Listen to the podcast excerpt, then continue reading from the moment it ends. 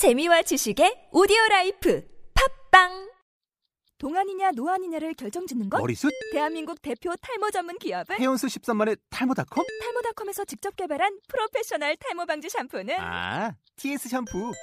늘어진 두피 모공을 꽉! 단 한 올의 모발까지 꽉! 사용할수록 풍성해지는 나의 모발. 이제 탈모 고민 끝!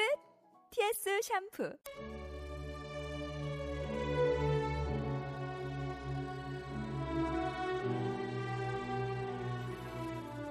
신데렐라는 죄를 뒤집어 쓴 아이입니다.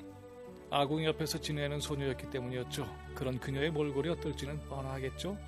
밤낮 일만 강요당하고 살아갈 수밖에 없는 그녀의 인생에는 희망이 보이지 않았습니다.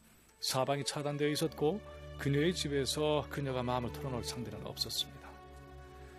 그녀를 온통 뒤덮고 있는 잿더미는 아궁이 속에 불쏘시개가 만들어내는 먼지기도 하지만은 그렇게 다 타서 더 이상 불길을 기대할 수 없는 그녀의 현실을 상징하고 있기도 합니다. 그러던 중에 한 가닥 탈출구가 열립니다. 왕궁의 무도회는 그 나라 처녀들이라면 누구든지 초대를 받는다라는 거죠. 물론 신데렐라가 애초부터 무대에 나가서 왕자의 눈길을 끌어 어떻게 해보려 했던 것은 아니었을지도 모릅니다. 하지만 무도회는 젊은 여성이 마음에 맞는 남자와 만날 수 있는 매우 절호의 기회라고 하는 건 분명하죠. 신데렐라는 이 기회를 매우 제한적으로 그리고 임시로 얻게 됩니다. 신데렐라 이야기에서 매우 흥미로운 것은 바로 이 점인데 그녀의 화려함이 어느 시간까지만 허용된다는 점이죠. 이 시간을 넘기면 신데렐라는 다시 죄를 뒤집어 쓴 소녀로 돌아가야 합니다. 그 시간의 경계선을 넘으면 신데렐라는 모두가 보는 앞에서 모멸과 천대를 받을 운명에 처하게 되죠. 신데렐라가 무도회에서 그만 시간이 다 되자 벗겨진 채 놓아두고 나온 구두는 그녀의 진정한 정체라고 할 수가 있습니다. 그런 상황에서 어떤 경우에도 그녀 자신을 감출 수 없는 증거라고 할 수가 있습니다. 신데렐라에게 반한 왕자는 무도회에 초대했던 방식대로 구두의 주인이 어떤 모습과 처지에 있는지를 기준으로 하지 않았죠. 당연한 것이 구두 주인을 확인하는 것은 입고 있는 옷이나 살고 있는 집으로 판명되는 것이 아니라 발에 맞는가 아닌가를 통해서일 수밖에 없기 때문입니다. 신데렐라는 바로 그렇게 발바닥의 현실, 즉 자기 자신의 그 자체로서 자신을 입증하는 순간 죄를 뒤집었었던 소녀에서 왕자의 사랑하는 여인으로 등장할 수가 있게 되는 것이죠.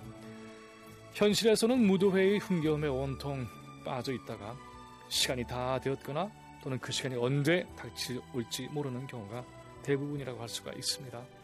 잿더미를 쓰고 아궁이 옆에 있다가 역사의 부름을 받고 무대에 올라갔지만은 마법의 시간이 다 됐는지도 모르는 채 초라한 행색이 드러나 버리는 사태가 벌어지기도 하죠.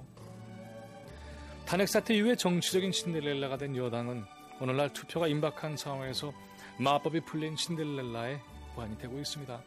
다수당이 되었다는 기쁨에 무도회의 왈츠에 맞춰서 신나게 춤을 추다가 그만 시간을 넘겨 마차는 호박이 되고 마블은 시궁창에 있던 쥐로 돌아가고 마는 게 아닌가 싶습니다. 신데렐라가 제기할 수 있는 길은 단 하나. 왕자가 손에 들고 있는 구두에 발이 맞는가 아닌가 있겠죠. 본래의 자기로 돌아와서 잿더미를 쓰고 있어도 구두의 발이 맞으면 새로운 시작이 열리는 겁니다. 무서운 각오로 발바닥의 현실로 돌아가지 않으면 아마도 어떤 구두도 맞지 않을지도 모릅니다. 김민우의 세상 읽기였습니다.